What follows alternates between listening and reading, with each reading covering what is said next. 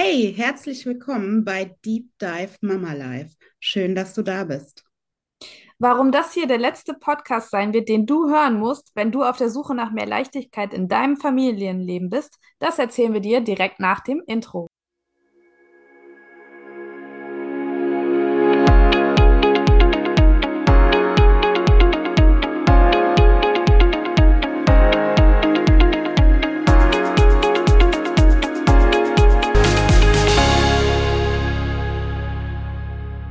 Vielleicht kennst du das. Dein Kind rastet ständig aus, hört nicht auf dich. Du bist ständig am Schimpfen, wirst laut und stolperst von einem Machtkampf in den anderen.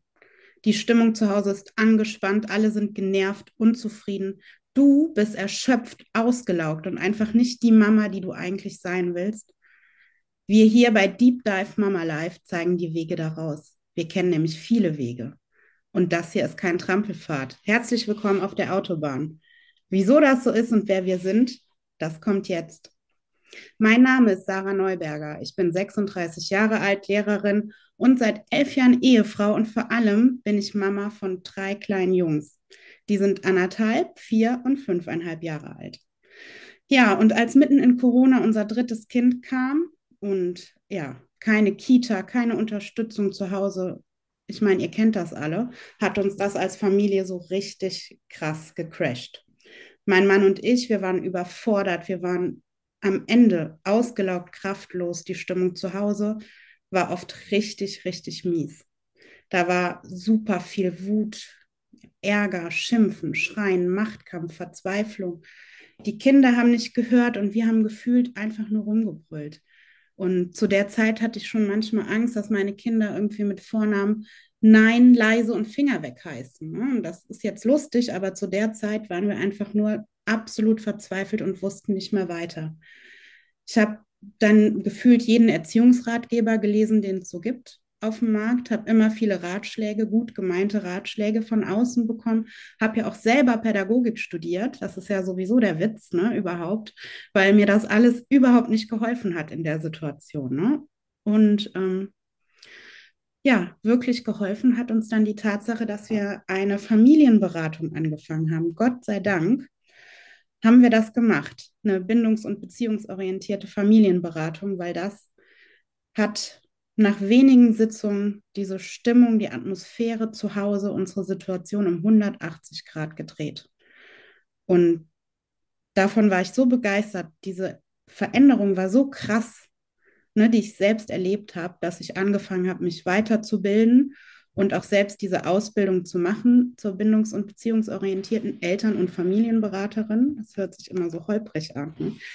Und zwar habe ich die Ausbildung bei Katja Saalfrank gemacht weil ähm, die Familienberatung, die wir selber gemacht haben, die ähm, Frau, die das gemacht hat, hat da auch die Ausbildung gemacht und ich war einfach zu einer Million Prozent überzeugt.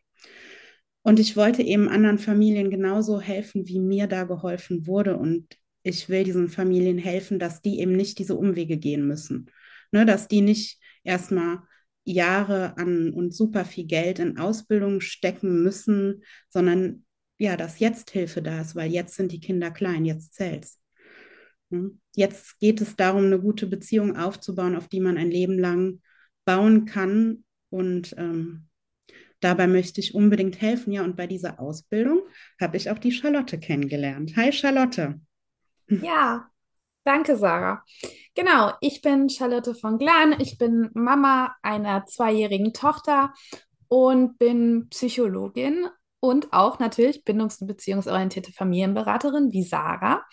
Und ähm, ja, bei mir war es so, dass ich in der Schwangerschaft ähm, mir schon überlegt habe, wie ich mein Kind begleiten will, weil ich nicht ähm, diesen klassischen Weg gehen wollte. Also ich wollte nicht klassisch erziehen, so wie wir alle eigentlich erzogen wurden mit Machtkämpfen, Streit, Strafen, logischen Konsequenzen und allem, was dazugehört.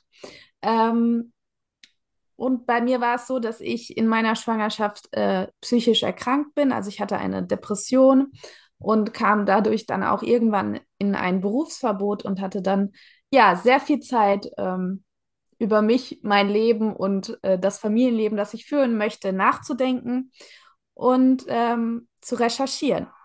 Und dann bin ich halt irgendwann auf diesen, ähm, ja, auf diesen Zug aufgesprungen, äh, Beziehung statt Erziehung zu leben, habe mich da ganz tief eingelesen und ähm, habe dann auch die Ausbildung bei Katja gefunden und habe sie absolviert und bin darüber sehr, sehr froh, denn jetzt kann ich euch Eltern halt auf dem Weg von der Erziehung zur Beziehung begleiten und euch dabei unterstützen, euer Kind groß zu lieben, statt groß zu ziehen.